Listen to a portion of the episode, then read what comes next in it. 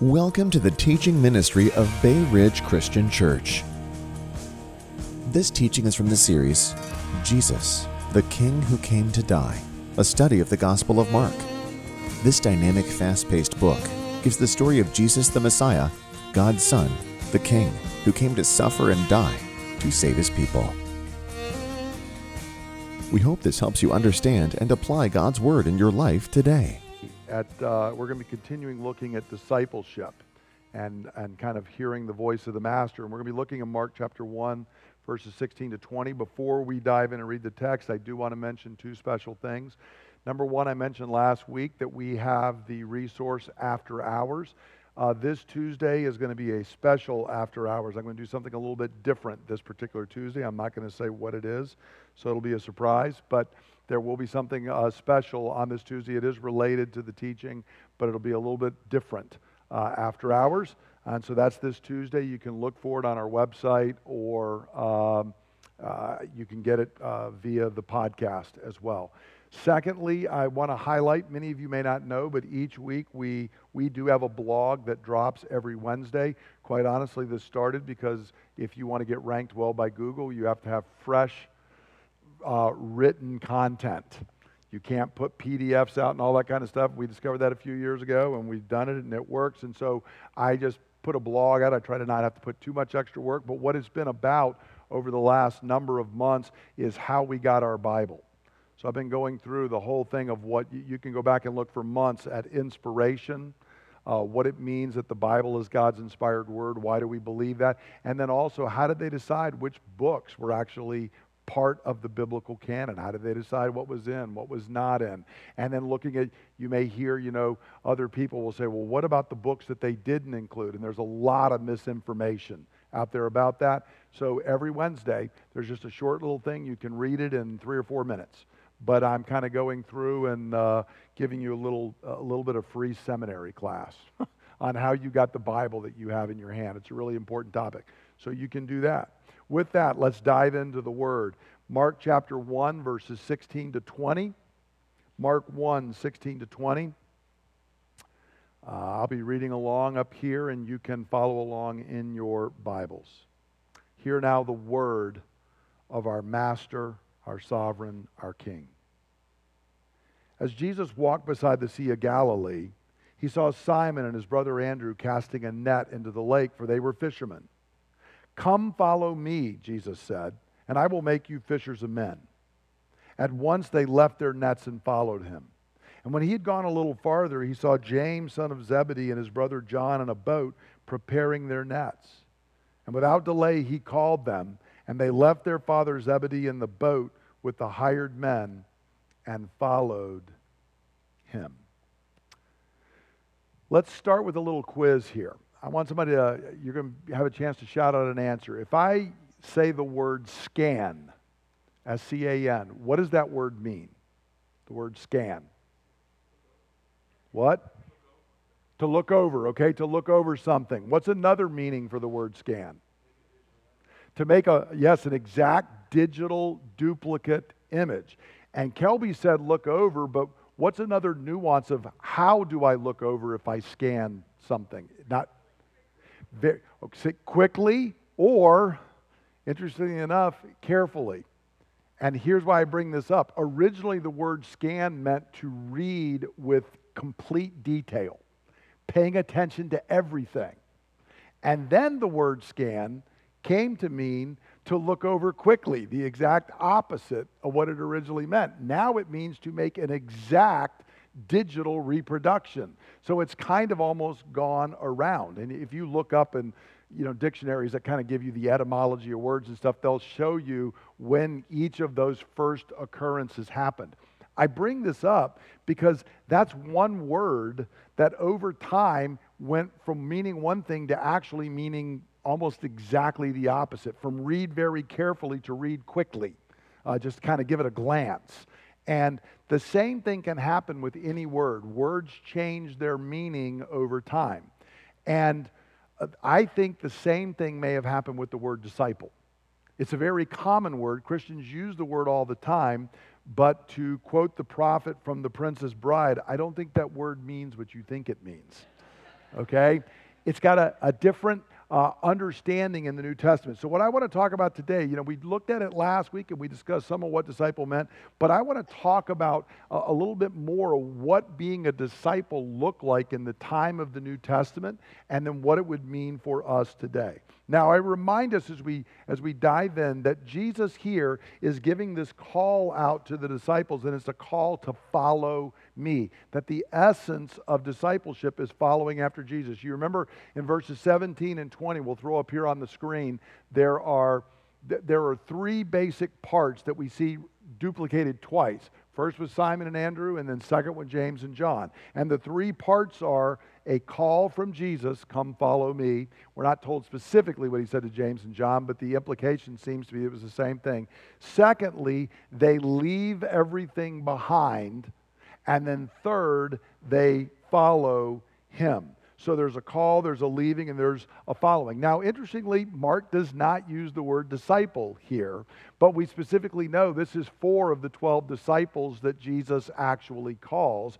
And it, the term is used in other gospels, and it's used most commonly in the Gospel of Mark.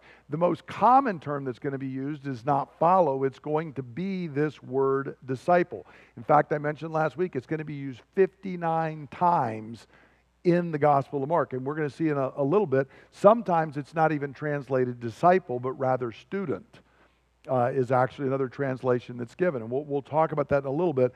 But the main word that Mark is going to use is disciple. But right here at the beginning, he's saying, hey, you need to understand the heart of a disciple is that you follow Jesus. That's what it means to be a disciple. But it's important for us that we have a full orbed, proper understanding of what it means to be a disciple. The word has gotten all watered down and confused over many centuries. And um, for some people today, it's become watered down in the sense that just, you know, I'm a cultural Christian. I'm born in America, and that, that means I'm a disciple of Jesus. I guess all disciple means is somehow, if I have to check off on a box, I'm a Christian's what I am. For other people, trying to get out of that, a disciple has somehow come to mean super Christian. There's all the normal Christians, but I'm a disciple. I'm a super Christian. It's like a second level of Christian.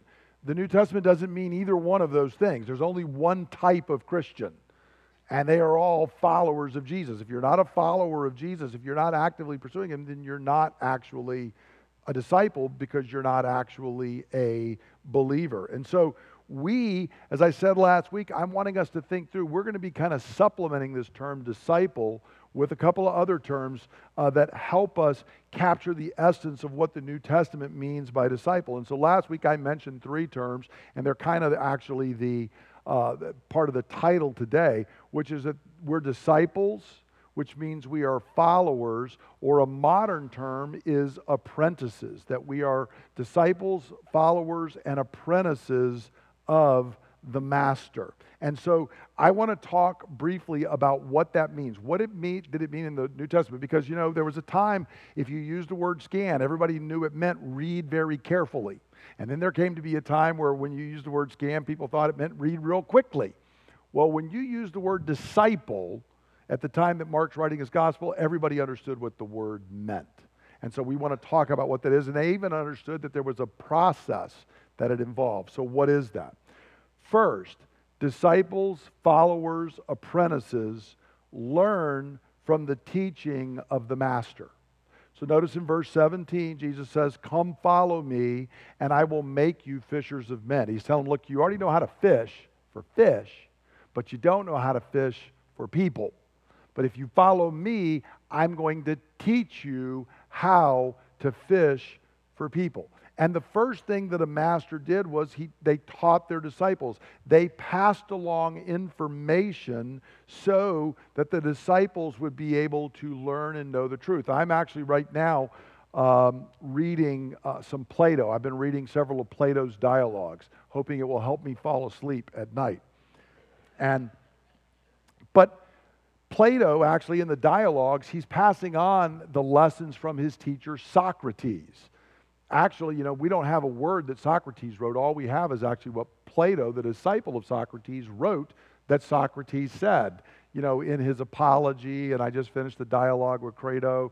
And so all of these are things where Socrates was teaching his disciples and they were learning from him. So this isn't something unique to Jesus.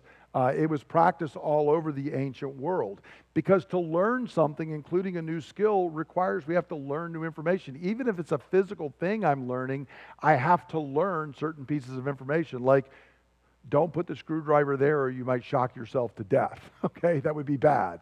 Okay, there's new information to be taught. And in Jewish context, this centered on the master teaching his disciples how to understand the Torah. How were we to read God's word and understand it and apply it? And what this was referred to within Jewish circles was you were taking the master's yoke. Okay? So, in another case, Jesus in Matthew 11 says this Come to me. Notice how it's very similar. Come follow me. Okay? Come to me, all you who are wearied and burdened, and I will give you rest. Take my yoke upon you and learn from me, for I am gentle and humble in heart, and you will find rest for your souls. For my yoke is easy and my burden is light. So notice here we got kind of the come to me because you're wearied and burdened, I'll give you rest. Is the same thing as take my yoke upon you and learn from me. Because, see, I'm gentle, and that's how you're going to find rest. And then again at the end, he says, For my yoke is easy and my burden is light. Now, you know, yokes are something you put on like a team of oxen, right? But Jesus is not saying literally put, I'm going to, I'm wearing a yoke and you get in here with it. And let's be clear, he's also not saying, you know, you put a yoke on oxen because the two of them pull together. You and I don't get to pull with Jesus, okay? That, that wouldn't work. He's much stronger. He's saying, You're taking my yoke, which means you are learning from me. I have information that you need to know and understand. And my yoke is not hard, it's easy. In fact, you know, if you think about the yoke of the Pharisees and the Sadducees, what did Jesus say about it? It's hard. You put burdens on people and then you won't even lift a finger to help them. Okay? But Jesus is saying, no, that's not the way my yoke is. My yoke actually relieves your burden, it removes it from you. So, the first thing is the disciples, followers, apprentices of Jesus learn from him, and we do that by being immersed in the Word of God, especially as it's interpreted by Jesus and the apostles in the New Testament. Because remember, what a Jewish rabbi did is he said, I'm going to teach you how to read Torah. Jesus is saying, Come to me, take my yoke upon you. I'm going to teach you the actual right meaning. Doesn't matter what Hillel said or Shammai said, or I'm the one that wrote it. I'm going to tell you how to understand the Word of God. So one cannot be a disciple, follower, or apprentice of Jesus apart from regularly hearing, reading, studying, and meditating upon the Word of God. If we don't immerse ourselves in the Word, you cannot be a disciple of Jesus. It is simply not possible. So that's the first point. Number two, however, is it's much more than just learning information. The second thing is that disciples, followers, apprentices, they learn from the character of the master. The character of the master. Notice what Jesus says. He didn't say, Come hear my teachings. He said, Come do what? Follow me. You're actually going to walk with him. And he does it three times. You know, and they followed him. And we're told in verse 20, they followed him. This is not a picture that, listen, every once in a while I'm going to swing through on a teaching tour and I want you guys to make sure you show up at the synagogue and I will teach. That's not what Jesus is inviting them to. It's no, you're going to get up and you're actually going to walk around and travel around with me because what you need is more than information.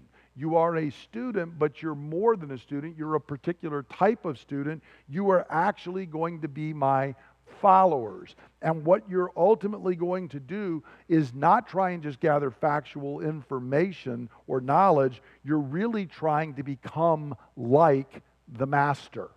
Okay? Now, this is a place where we can see in Luke chapter 6, Luke has a saying, and you can see it, Mark's actually got the same saying but Luke's got it a little bit more succinctly here. It says, A student is not above his teacher, but everyone who is fully trained will be like his teacher. The word student is the word disciple, mathetes.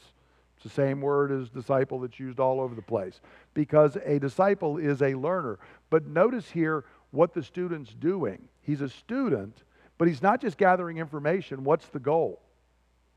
To be like the master. He didn't say a student who's fully trained will know everything the master knows. That's not the goal. The goal is when you've been trained, yes, you do know what the master knows, but you're like the master. The master's character becomes your character. You become like the teacher. And this is why we will see as Jesus goes through the Gospels, there's a lot of conflicts that he has with false teachers. And sometimes he's correcting and saying what you're teaching is wrong. But just as often, Jesus is not critiquing what they say, but what they are like, who they are what their character is. So, for example, we're going to come later on in Mark's gospel where Jesus is going to give this rebuke. As he taught, Jesus said, Watch out for the teachers of the law. Not because of what they're teaching. Notice what he critiques. They walk around in flowing robes and to be greeted in the marketplaces and to have the most important seats in the synagogues and the places of honor at banquets. They devour widows' houses uh, and for a show make lengthy prayers. Such men will be punished most severely. What's he critiquing? Their character, their behavior. They love to exalt themselves. They like to be the center of attention. They want to collect followers around them. Uh, they always want the best seat in the synagogue and the place of honor because they really care what other people think about them. But at the same time, they'll turn around and they'll snatch the house right out from under a widow's feet. But then they'll go to the street corner and they'll make these really flowery prayers. See, Jesus is saying you got to watch out for them because if you follow them, you will become like them. Okay? That is an issue that is going on here. So he's not criticizing their words, but their actions and character. And this is why, if you actually look at the list of qualifications for being an elder in the New Testament, what dominates the list? Is it information and knowledge, or is it character? It's overwhelmingly character. That it's amazing. The New Testament doesn't actually give us a ton of information on the structure and the form of church government. It's way more concerned about the people who are in that structure than the specific structure. Give me a bad structure that has good people in it over a good structure with bad people in it any day because the bad person is going to corrupt it. That doesn't mean that we don't want to care about the structure. We do. But no, it's so important. So, just as a little free tidbit here, always, always, always be careful of the character of those who you listen to. You are getting more than information. Make no mistake about it. In fact, and I, I mean, I will put the the thing on me right now. You be careful and watch my life and the life of all the other men that we have come up here and preach because you will become not just what you hear, you will become what the leaders that you put yourselves under are like. It always happens. It's inevitable. If you think about it, you know, parents see this, right? Do my kids just pick up the things that I tell them? Oh, See, this was my this was my grief as a dad. It's like, you know, I've got these good character traits. Why are you like so sticky with the bad ones? Why is it they stick to you like Velcro, right? Because they pick up who we are. It's the nature. So disciples and followers and apprentices of Jesus learn not only his words, but his character. And what that means for us today, because obviously we're not walking around with Jesus here in the flesh, but it means that the Holy Spirit is going to be revealing sin. And he's going to be rooting sin out. It's not possible for me to say, I'm a disciple, I'm a follower, I'm an apprentice, but no, I don't want the Spirit to be revealing and rooting sin out of my life. That's an impossible posture, okay? It does not work that way. The, the whole point of discipleship here is that we become like the master. Third point, it goes even further than just observing and learning from his character. Disciples, followers, and apprentices learn from the practices and life rhythms of the master. Okay, this is a yet another step. So again, remember, Jesus told them, Come follow me. And this meant they literally went where he went. When he moved, they moved. When he stopped, they stopped. And they are observing. They're not merely hearing the masters, but they're following and living with them. So they're observing, not just, they're not just hearing what they say, nor are they just observing their character. They're actually watching the practices and life rhythms that formed the character that is in line with the words. And we often don't think about that here, but it is so important. The disciples observed Jesus day and night, and they saw the practices and the rhythm of life that shaped who he was. The kind of things that I'm talking about, it means they noticed as they're going with Jesus when does he work and when does he rest? How much does he work and how much does he rest? When does he feast? And when does he fast? How does he practice Sabbath?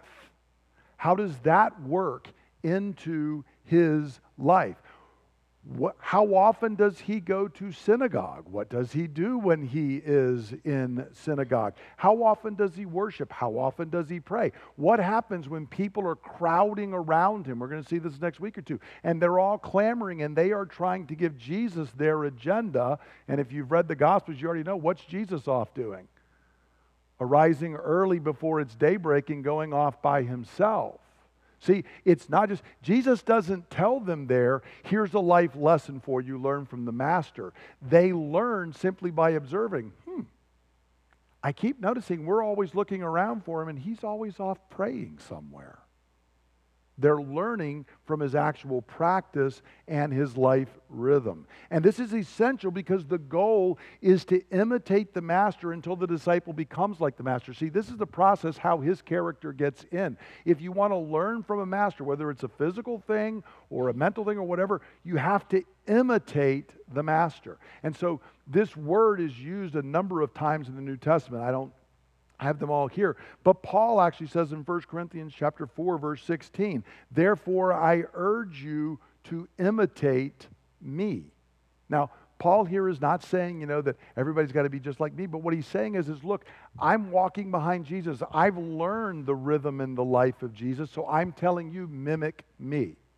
In 1 Thessalonians 1 6, he says, You became imitators of us and of the Lord. So you are imitating me, you are mimicking me, and you're doing that in a way that you're uh, uh, imitating the Lord. In Hebrews chapter 6, a different author comes and says, We do not want you to become lazy, but to imitate those who through faith and patience inherit what has been promised. See, they went through struggles just like you're going through struggles, just like Sharon said she felt like the Lord was speaking today.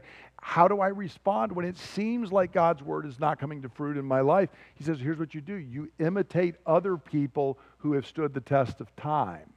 You go through and you do that. So this is more than learn information from me, it is a call to mimic the teacher and others as they are mimicking Jesus. That's literally what's going on. And so it's like, how do our kids learn from us when they're really young? They try to imitate us, right? I mean, if you've ever, if you're a dad and you've had a son and they watch you shave, what do they want to do? Right? They, they go in there and they practice doing it. I, I remember once when I was young, my mom came out and found me trying to work on a little toy tractor and I was banging it and shouting out certain things. I was mimicking my father. One of the few times that mimicking my dad, because my dad's a very good man, one of the few times that mimicking him did not work out so well. Okay? But is that not what we do? Kids mimic mom and dad. Why are they doing that? Because, see, the mimicking, the practice starts shaping me until I pick the skill up but it, it is then shaping and forming my character. So to mimic means to learn to think like the master, to have my character shaped to be like the master, but it's also that I'm doing that by mimicking the practices. See, I can't just mimic a character trait. You mimic a practice that builds the character trait. See, if I wanted to be a great NFL quarterback, it's not enough to say, I'm just going to jump in the game and try and throw the ball down the field. I've got to actually mimic and say, well, what do you do all week long to get into that place? There are practices that get you there. And that's the same thing of what it means that we, we mimic these things from uh, the rhythm of our master. Now, this is important for us because, see, in our culture, we downplay rituals, we downplay practices and life rhythms. But make no mistake, they form your soul. They do. See, here's the reality Is it possible that tomorrow I might open my Bible and read and it not be the greatest time in the history of the church? Is that possible? Do, do y'all ever have the experience that you open your Bible and the angels don't come in start singing the hallelujah chorus as you do it? You read it and it's like, well, that was a quiet time. Right? I know y'all have it. Don't get religious on me, okay? I'm not the only guy in here that has those. But you know what? It doesn't matter. The very practice is shaping me. And the more I do it, it's the opportunity that maybe the angels are singing the hallelujah chorus. And then there's the day that I really do sense God speaking to me. So we need to learn the rhythm. We need to learn the practices. Don't listen to our culture. Our culture is wrong. Practices and rhythm shape you. We are all being, we all have liturgy. The mall is fantastic at it. Amazon is a master. They shape you and I with practices. Well, we want to be we want to be shaped by Jesus and his practices. So I encourage you you read the gospel, look for that. So if we want to be disciples, we have to do the same practices and life rhythms as we see in Jesus' life the word, prayer, Sabbath, gathering each week with God's people, all these kind of things that we'll see unfold as we go through the gospel. Final area, and then we'll go to applying the word.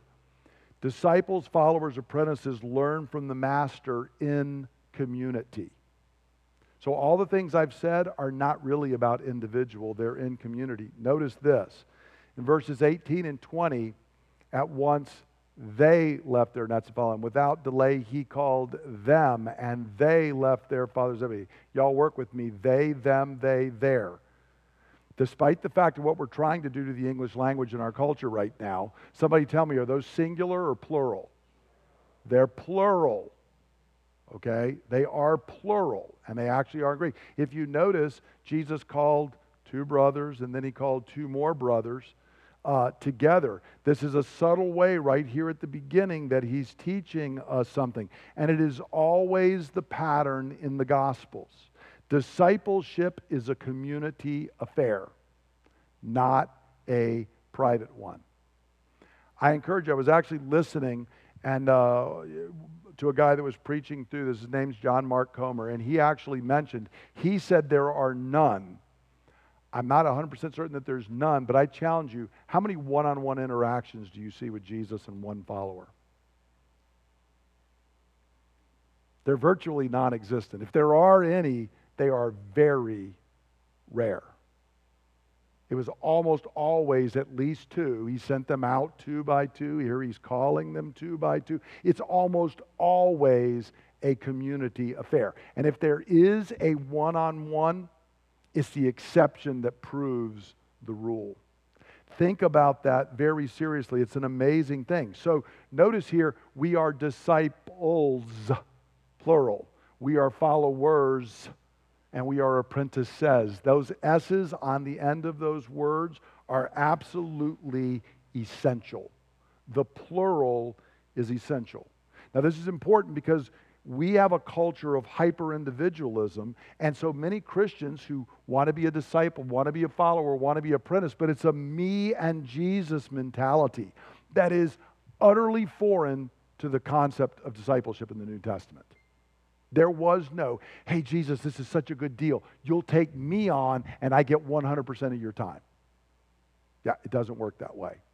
Never has worked that way. In fact, if you want to be my disciple, you will come be part of the community. Because, see, a big part of what I am doing is, see, I don't like it, Jesus. I'm a zealot. And Matthew's a tax collector. He's working for the enemy. Yeah, that's precisely why I called you into this community Because what you really need is the person you don't like more than the person you do. That's why y'all all need me, right? So God brings these people into our lives. And it's, see, it's got, there's a lot of y'all that I love just hanging out with. It is, it's easy.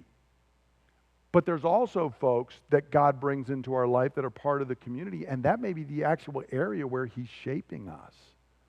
We're not just looking for people who are exactly like us. One of the things I love in our congregation is we don't all like and do the exact same things, and that is okay. What we do like is Jesus. That's what matters. The rest of it is secondary. And so we have to get away from the idea of hyper individualism that is not there in the New Testament. So the only way to be a disciple, follower, apprentice of Jesus is to be an active, vibrant part of a local church of disciples, followers, apprentices.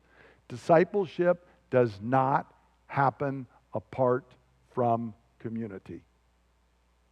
It just simply does not happen apart from community. It never was meant to happen. And if, if you struggle with that, I encourage you just take time and scan through quickly one of the Gospels and count up how many times is it interactions with community and how many times is it interactions with individual. I'm, you're going to find out real quick. It is, if it's not 100%, it's about as close as it can get. It's community. So, how do we apply this? Well, there's a, you know, really just a question here, and we'll come to the Lord's table. Do I have a full orbed understanding of what it means to be disciples, followers, apprentices of Jesus?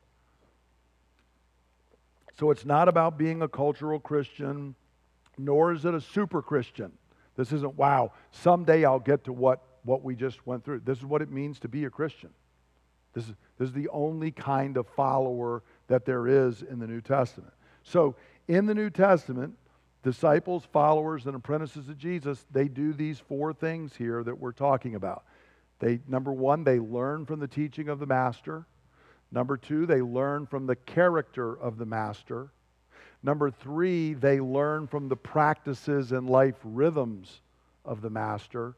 And number four, they learn from the master in community. So, here's what we're going to practice before we come to the Lord's table, what we're asking the Lord to speak to us this morning. Look at those four. I don't care who you are as a disciple or apprentice, you may be very far along in your apprenticeship. But what I can guarantee you is there's one of these areas where I'm weaker than others. There's one of these areas that the master is wanting to speak to me and saying, This is the area where I want you to grow.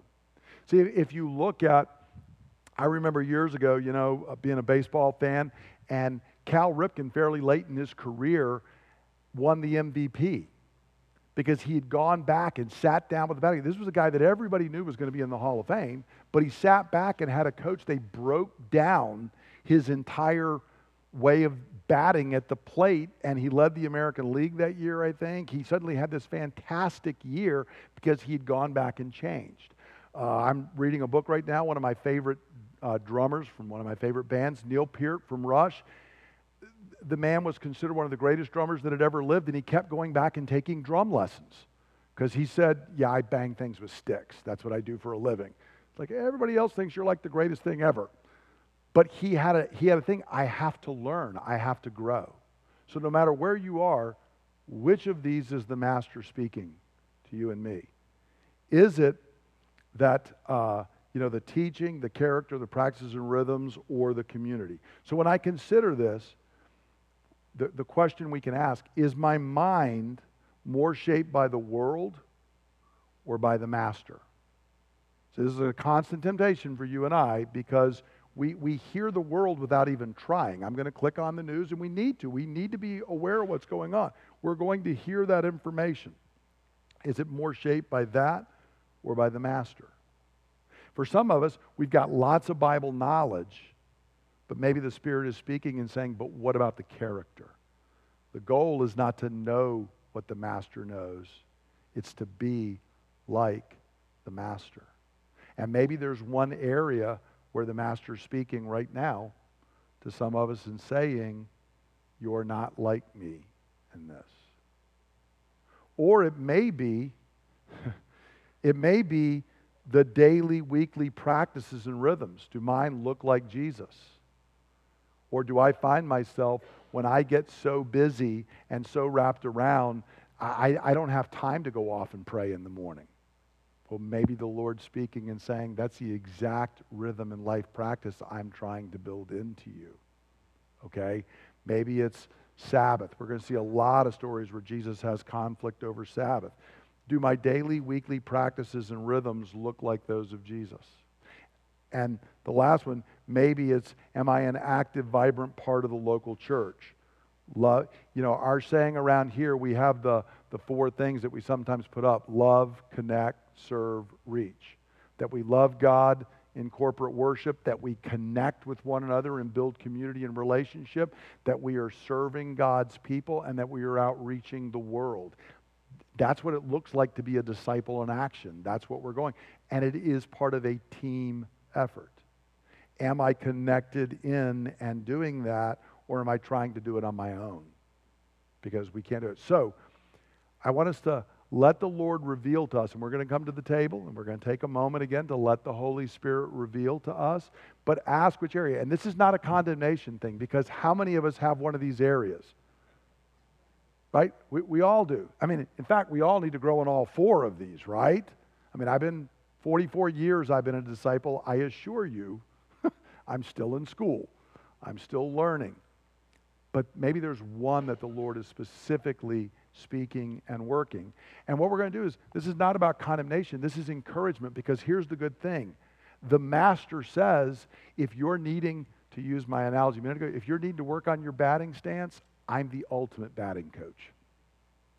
If what you're needing to do is work on your fielding, I'm the ultimate fielding coach.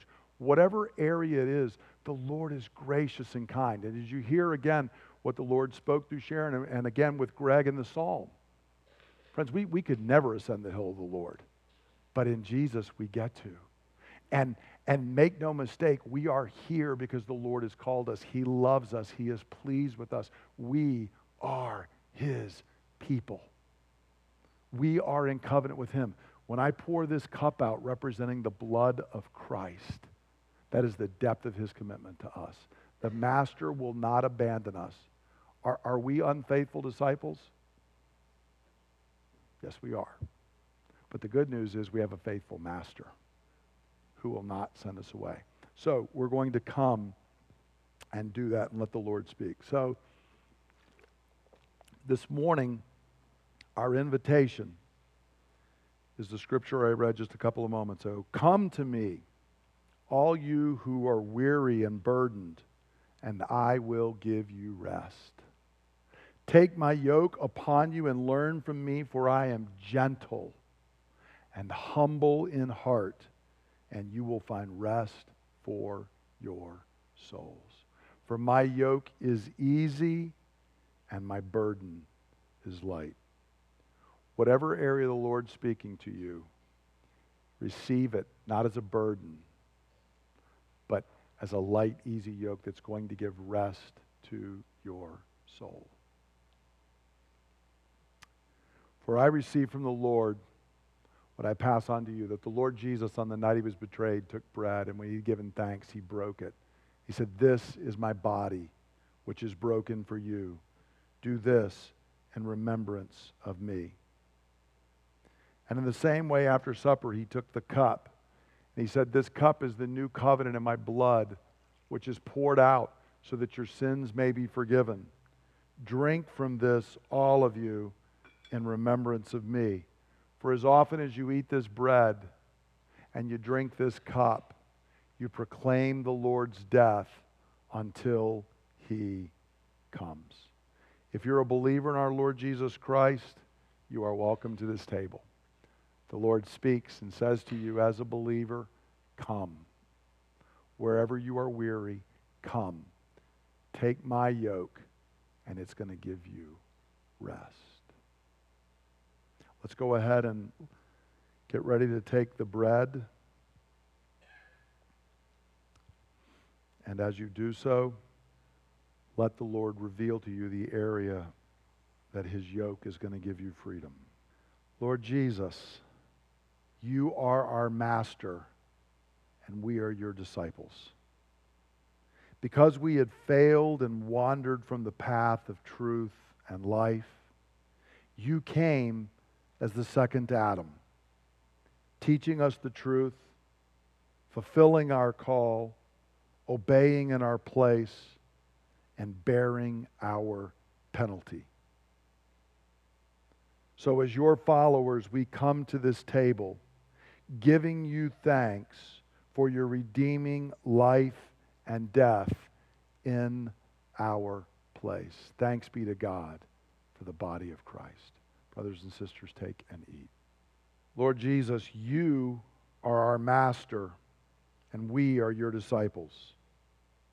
But unlike other masters, you did not wait for us to get qualified and to come to you. You sought us out. You called out to us, Come, follow me. And because we are so prone to wander, you have made an everlasting covenant with us, sealing it with your own blood, securing our place as your people forever. Hmm. As your people, we come to this table, we take this cup, and we give you thanks for the blood of the covenant, which has secured for us all the blessings of our God. Thanks be to God for the blood of our Lord Jesus Christ. Brothers and sisters, take and drink. Fellow disciples, followers, apprentices, let's stand together and we will cry out to the Lord together. Lord Jesus, you are our master and we are your disciples. And as your disciples, your followers, your apprentices, we humbly ask you, teach us this week. Lord, open your word to us so that we might hear your voice and we might learn the truth. By your Spirit, form and fashion us into your likeness. Help us to walk with you so closely that we are no longer conformed to the pattern of this world but rather conform to you in your pattern, in your practices, in your rhythm. Lord, we cry out and ask that you would fill each one of us with your Holy Spirit. Lord, we cry out and ask that you would fill each family with your Holy Spirit. Lord, we cry out and we ask that you would fill this church with your Holy Spirit. O holy God, Father, Son, and Spirit, we love you and we want to please you. We want to follow you all our days. So, Lord, hear our prayer. And, oh Lord, work these things in us for your glory and our good. We ask all of this in the name of Jesus, our Master, Savior, and Lord. And if you agree, amen. Amen. Brothers and sisters, may you grow in the grace and knowledge of our Lord and Savior Jesus Christ, to whom be glory both now and forever. Go forth filled with the blessings of being his disciple and be a blessing. In Jesus' name. Look forward to seeing everybody later this week. God bless. Thank you for listening to the teaching ministry of Bay Ridge Christian Church. For more teachings and resources, please visit www.brcc.church.